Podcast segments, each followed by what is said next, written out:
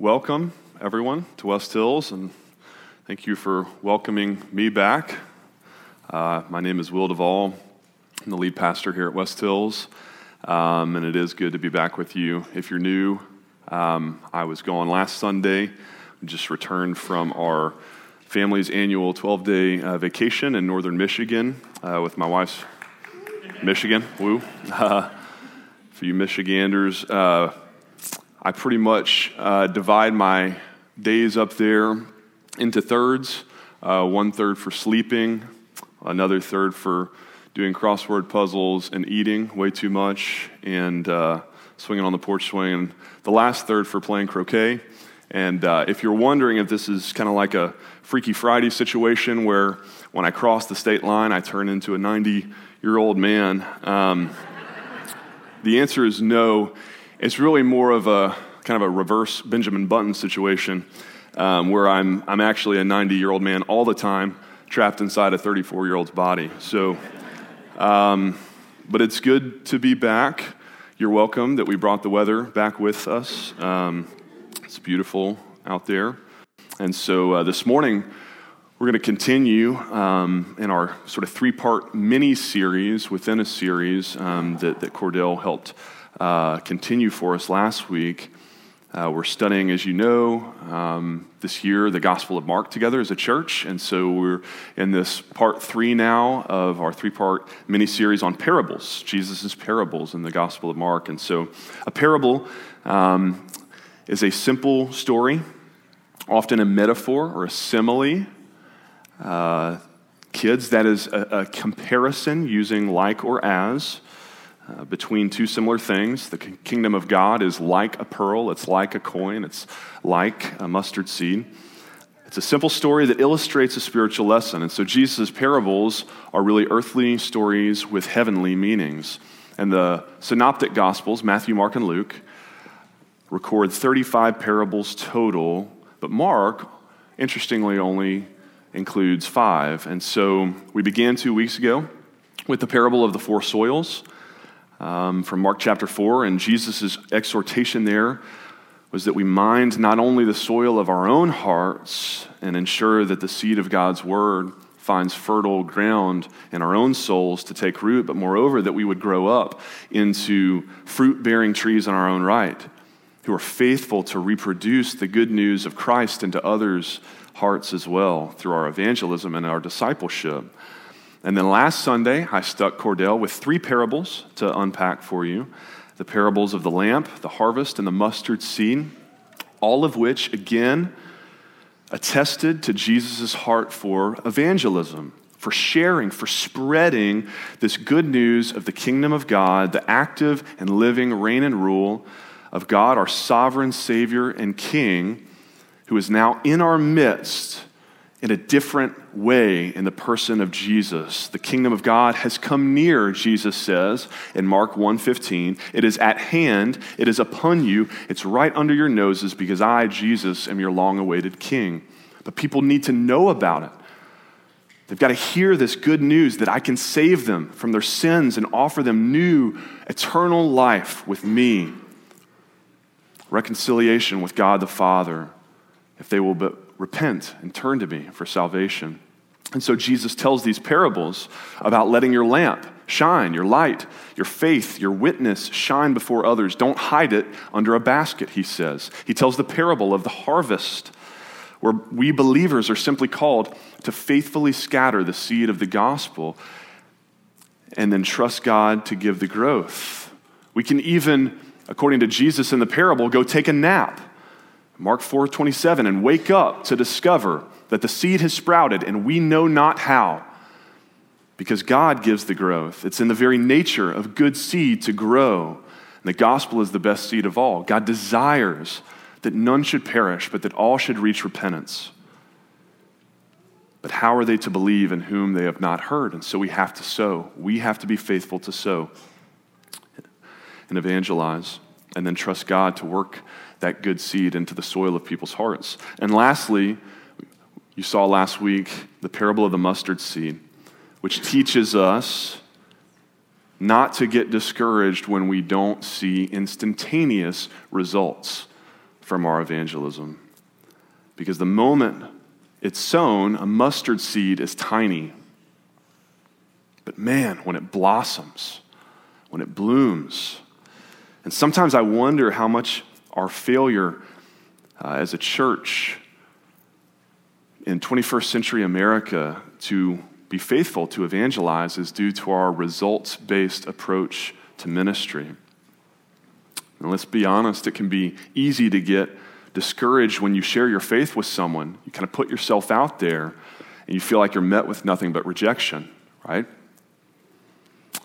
If our evangelism is ultimately motivated by results, then we will either get discouraged and quit sharing our faith altogether, or we will become one of those churches that genetically modifies the seed of the gospel such that it becomes easier to sprout.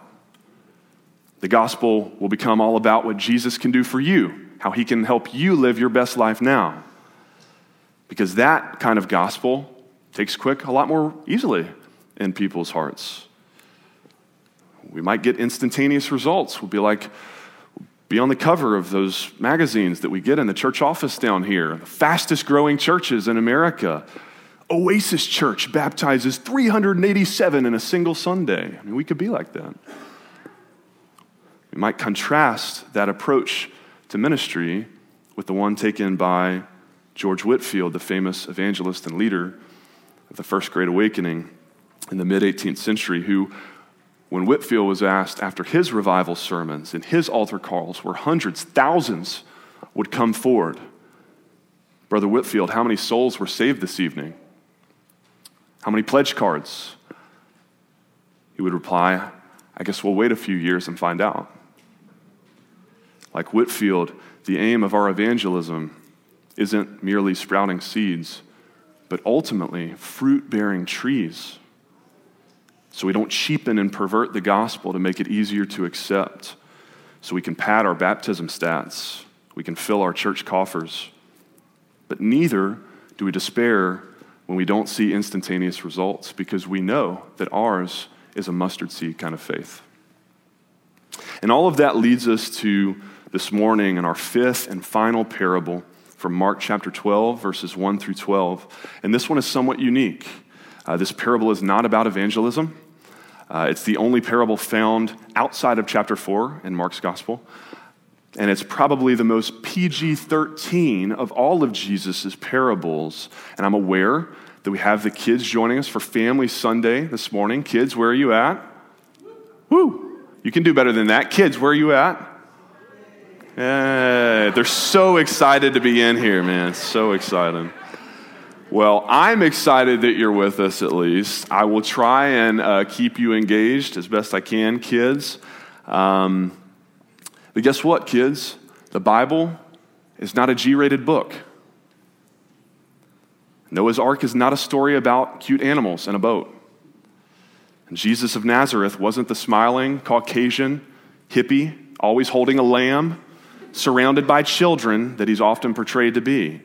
So, kids, if, if you're here and you were like I was when I was your age, and you want to know the real story, like the real Jesus, the real Bible that your parents don't always, you know, not the, not the edited for kids version, you're in luck.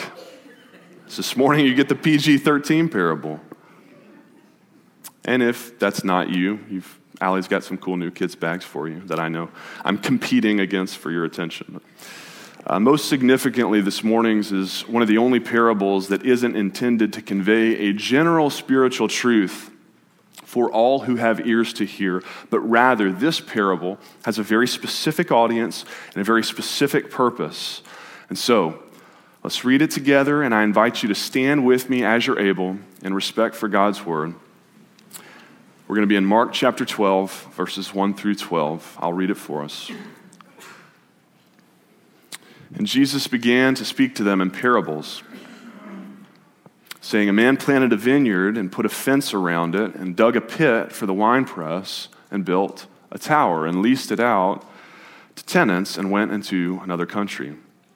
When the season came, he sent a servant to the tenants to get from them some of the fruit of the vineyard. And they took him and beat him and sent him away empty handed. Again, he sent to them another servant, and they struck him on the head and treated him shamefully.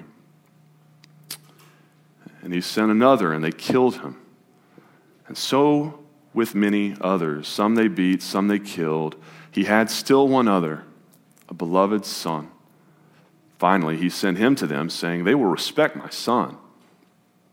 But those tenants said to one another, This is the heir. Come, let us kill him and the inheritance will be ours. And they took him and they killed him. And they threw him out of the vineyard. What then will the owner of the vineyard do? He will come and destroy the tenants and give the vineyard to others. Have you not read this scripture? The stone that the builders rejected has become the cornerstone. This was the Lord's doing, and it is marvelous in our eyes. And they were seeking to arrest him, but feared the people, for they perceived that he had told the parable against them. And so they left him and went away. This is the word of the Lord. Let's pray. Father, we pray now that uh, you would open our ears to hear, open our eyes to see, open our hearts to receive the seed of your gospel that it might take root in the soil of our hearts, that we might not be like those who heard this parable in the first century when you first told it so long ago with stopped up ears and scaled over eyes and hardened hearts. Father, would you soften our hearts this morning to receive your word? We want it to take root not shallow roots. We don't just want to be a church that celebrates sprouting seeds that shrivel up and are scorched by the sun. We want to be fruit bearing trees. So, Father, would you cause your word to take root this morning in a way that would bear much fruit for many years to come? For our good and for your glory, we pray. Amen. You may be seated. Now, uh, before we can determine what this parable means for us today, we need to spend the bulk of this morning trying to understand, decipher what it meant to them back then. Jesus' original first century audience. And to do that, as Cordell reminded us last week, this all important interpretive principle that we must always keep in mind when we study Scripture that our forerunners in the faith and the founders of the Reformation called sola scriptura. That is, Scripture alone. The idea that because Scripture is set apart as our only final authoritative source of truth, that when we interpret it, we must start by letting Scripture interpret itself. If we have questions about one passage in the Bible, we turn to other passages for help because, as Jesus himself said, the Scriptures cannot be broken. They are our infallible, unfailing guide. And so, if we employ that principle here, I want to point us to three passages in particular to help us interpret this parable. And the first is actually a verse within our passage in Mark 12 itself. Mark informs us in verse 12 that they were seeking to arrest him, Jesus, for they perceived that he had told this parable against them. So, right there, we get both the audience as well as the purpose for this parable. Jesus' purpose is to convict them, to condemn those he is addressing. All right, so who is he addressing? Who's he talking to specifically? For that, we need to turn back to chapter 11, because oftentimes in the, in the, Greek, they'll just kind of reuse pronouns to refer to people from chapters before. So we turn back to chapter 11. We hear in verse 27 that Jesus and his disciples, they came again to Jerusalem, and as he was walking into the temple, the chief priest and the scribes and the elders came to him, and then they began to question his authority. And that is the context for this parable in the beginning of chapter 12. That is the group who's seeking to arrest him. They are the ones who Jesus told this parable against. They are the wicked tenants, these chief priests, scribes, and elders. Okay, so what about the rest of the parable? Who's the owner, the vineyard, the servants? Let's turn to our second interpretive passage, Isaiah chapter 5. Isaiah 5, 1 through 7. Where the prophet Isaiah, seven and a half centuries before Jesus, is speaking out against the injustices and the sin that he observes in Jerusalem in his day, and he warns the people of their impending judgment by God at the hands of the invading Babylonians if they will not repent. And here is the metaphor that Isaiah uses to, to do that, to judge them. See if it sounds familiar. He says, Let me sing for my beloved my love song concerning his vineyard. My beloved had a vineyard on a very fertile hill. He dug it and cleared it of stones and planted it with choice vines. He built a watchtower in the midst of it and hewed out a wine vat in it. Sound familiar? And he looked for it to yield grapes, but it yielded wild grapes. And now, O inhabitants of Jerusalem and men of Judah, judge between me and my vineyard. What more was there to do for my vineyard that I have not done for it? When I looked for it to yield grapes, why did it yield wild grapes? And now I will tell you what I will do to my vineyard. I will remove its hedges, and it shall be devoured. For the vineyard of the Lord of hosts, it's his vineyard, is the house of Israel, and the men of Judah are his pleasant planting. And he looked for justice, but behold, bloodshed. For righteousness, but behold, an outcry. And so we discover here, and all throughout the Old Testament, prophets, Jeremiah 12:10, Ezekiel 19:10, and others, that the vineyard is a common metaphor here in verse 7 for the house of Israel, for the men of Judah, for God's chosen people, the nation of Israel. God is the owner of the vineyard, and Israel was his once pleasant planting, but God's people were planted for a purpose. Verse 2 to yield grapes. And what are the grapes? Verse 7 He looked for justice, for righteousness, but instead they produced wild, sour grapes, injustice, bloodshed, sin. And this metaphor from Isaiah 5 would have been very familiar to these well educated Jewish leaders who Jesus is addressing.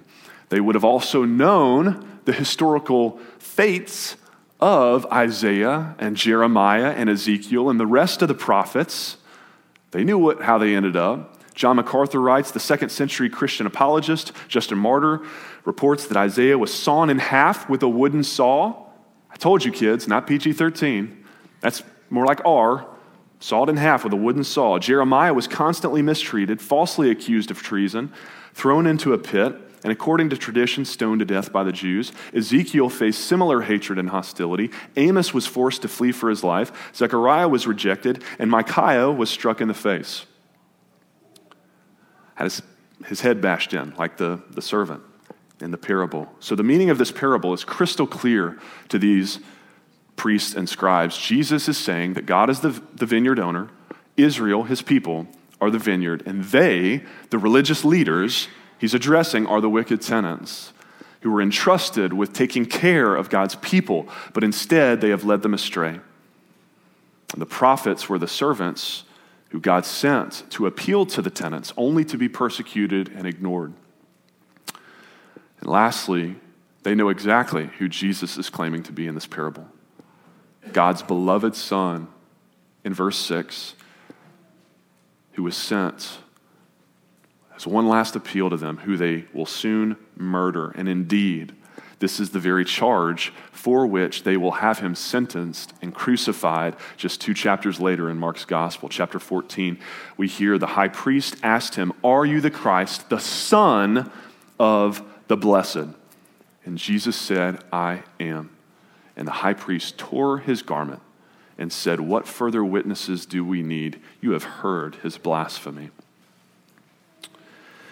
The final explanatory passage we need to examine this morning is Acts chapter 4, verses 8 through 12, and Peter's commentary on verse 10 of our parable here in Mark. So Jesus shifts metaphors within the passage in verse 10 from a vineyard and wicked tenants to a cornerstone and rejected builders. And he is directly quoting here from Psalm 118.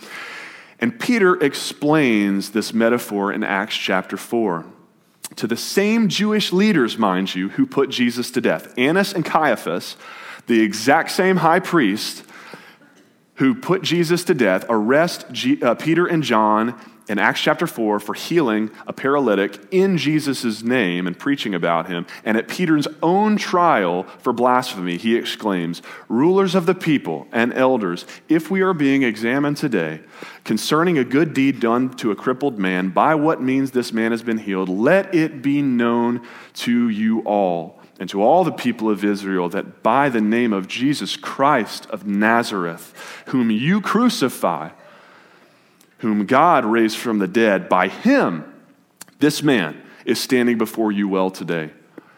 This Jesus is the stone that was rejected by you, the builders, which has now become the cornerstone. And there is salvation and no one else, for there is no other name under heaven given among men by which we must be saved. See, parables are kind of like jokes. They lose some of their, their punch and their bite if you have to explain them. And so in Mark 12, Jesus is like the greatest joke parable teller. He just drops this parable and then just kind of mic drops, you know, and walks away from the scribes and, and Pharisees. But y'all know Peter. Uh, Peter is not one for subtleties. You know, Peter is, is the guy at Jesus' transfiguration, the most supernatural, most awe inspiring, most dumbfounding moment in all of Jesus' earthly ministry. Peter's the one who just can't help himself. He's too excited. He interrupts and blurts out, Hey, Jesus, you want us to like build some tents? And God has to say in his PG way, this is my beloved son. Listen to him, you know, which is another kind of biblical way of saying, shut up, Peter. I don't know if kids are allowed to say that, but it's not really church uh, appropriate, maybe, but shut up, Peter. Know when to just hold your tongue. But that's Peter. Peter's not one for subtleties, and so he has to explain the punchline of the parable so in Acts 4, that's what he does. He explains it. Jesus was God's beloved Son, the cornerstone, the foundational rock on which God's church is built. And then Peter actually fleshes that metaphor out for us even more in his epistle, 1 Peter chapter 2. Peter describes the church in metaphorical terms as God's temple. He says, We all believers are living stones making up this temple, and its cornerstone its centerpiece, the foundation around which the whole thing is built, is Jesus, whom you, Annas, Caiaphas, you crucified him. Can you imagine preaching that sermon? I told you, Peter's not one for subtleties, and this eventually gets him crucified as well. But I want to spend the rest of our time this morning on this question What does any of this have to do with you and me today? The interpretation of this passage is actually pretty straightforward, but discerning its meaning and its relevancy for us today, what are you and I supposed to do with this passage? It's a bit trickier. Like, I get it. Jesus is convicting, he's condemning these religious leaders. What do I do with this 2,000 years later? I'm not a Jewish high priest. I think the key for you and I to appreciate the meaning and the relevancy of this text for us today comes in verse 7. Verse 7, Mark tells us, but those tenants said to one another, This is the heir, come, let us kill him, and the inheritance will be ours. Friends, that's what this parable is really about. That, that's why they really killed Jesus. And this is kind of a big misconception in the church today. We, we attribute all sorts of other motives to the religious leaders who killed Jesus. We've grown up being taught to think that, well, they were sticklers for the law, and Jesus came in and he violated their law. He did things like heal on the Sabbath, and so they killed him. No, it's not, that's not why they killed him. Did you know that the widely accepted oral interpretation of the Jewish law, as expressed in the Mishnah and the Talmuds of the first century, allowed for exemptions to the Sabbath restrictions on work when a person's health and well being was at risk. And so, all that stuff about the Jewish leaders confronting Jesus for breaking the law, that wasn't really about him breaking the law. According to their own interpretation of the law, he had actually done the right thing in prioritizing people over the law. This wasn't about the law. The fact of the matter was, they just didn't like being shown up.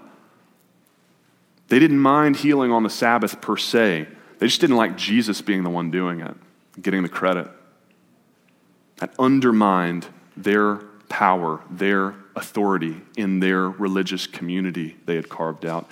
We've all been taught to think, well, maybe they were just expecting a different kind of Messiah. They were expecting a political Messiah who would come in physical power to overthrow Rome, and here comes Jesus. He's a spiritual Messiah. They just didn't recognize him.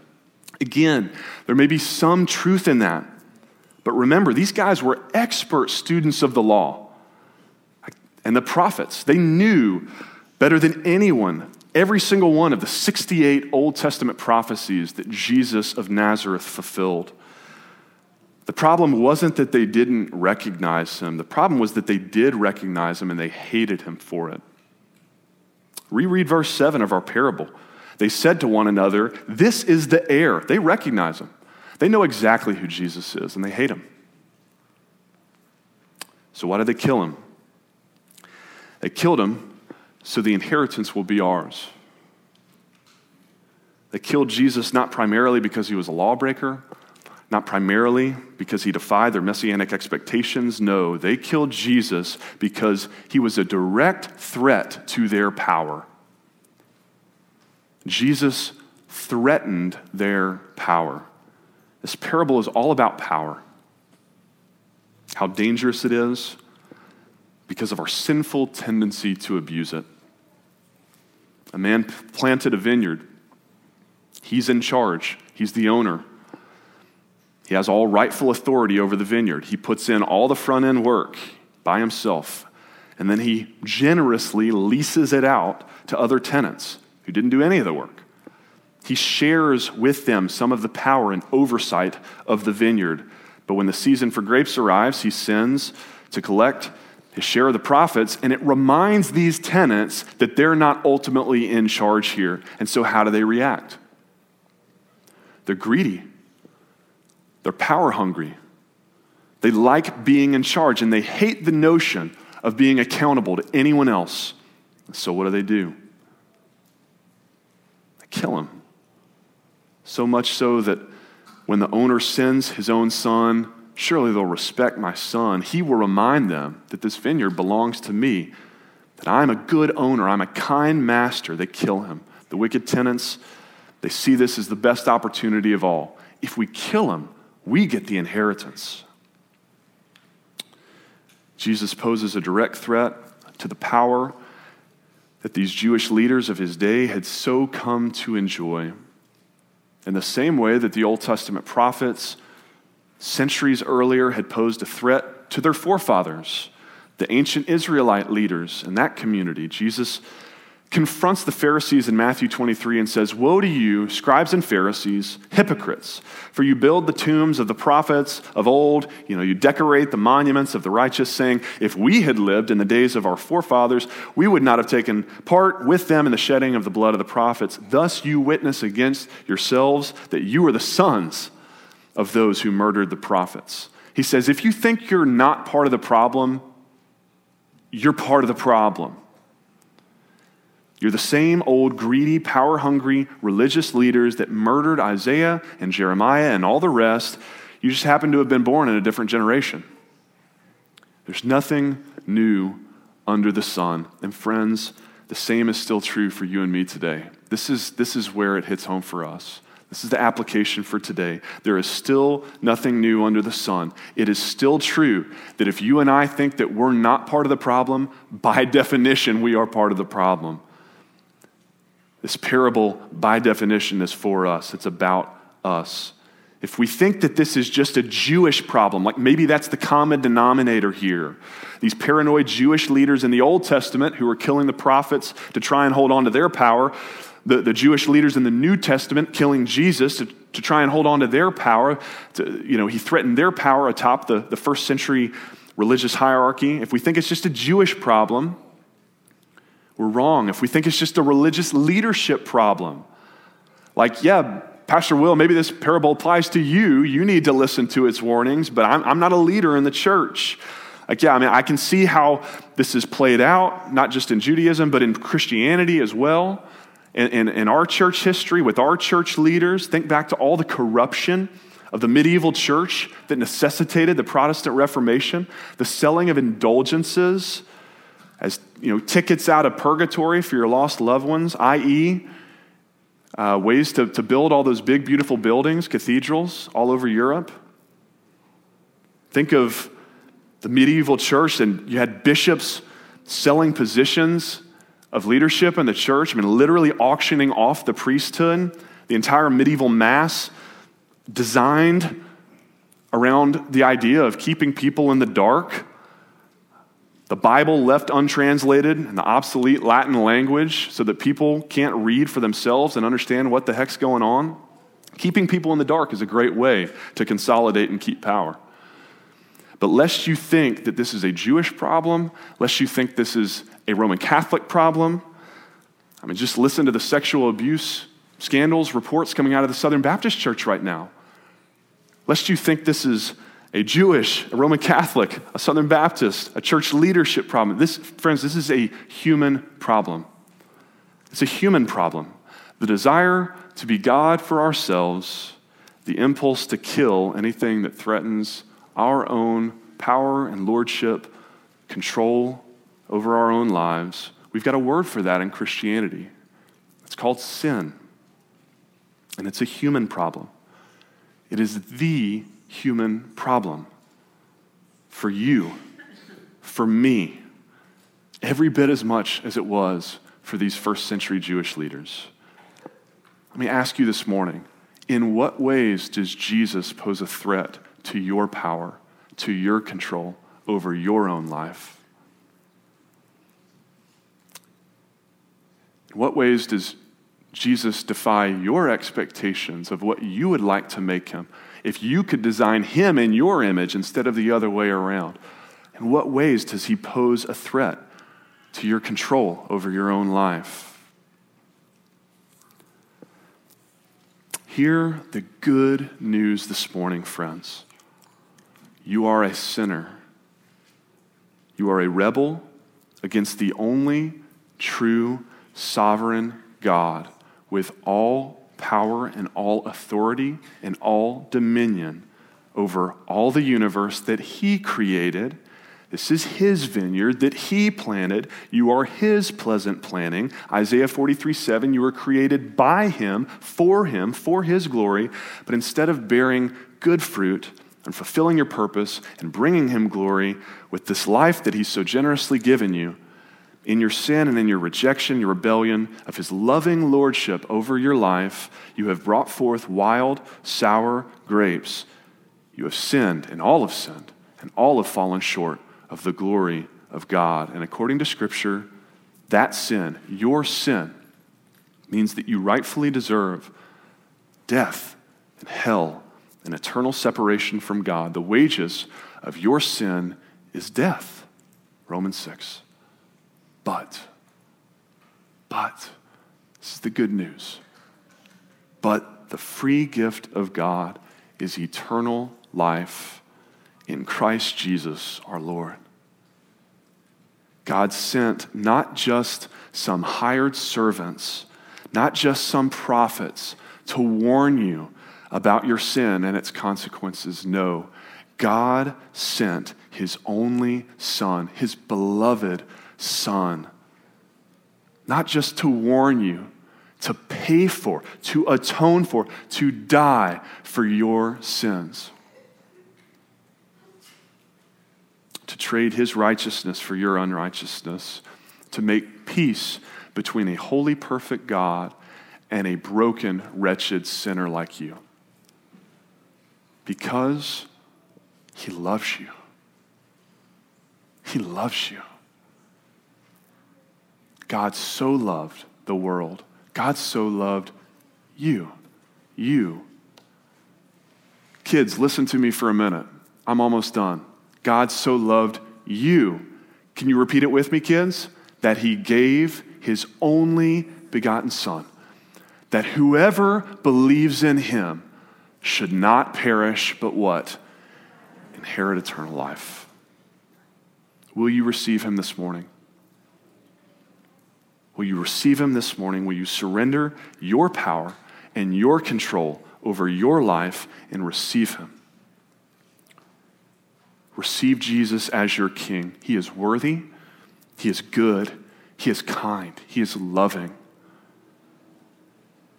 And if your hope is built on anything less than Jesus' blood and righteousness, you are building on sinking sand. Christ alone is our cornerstone. Will you build your life around Him, the cornerstone?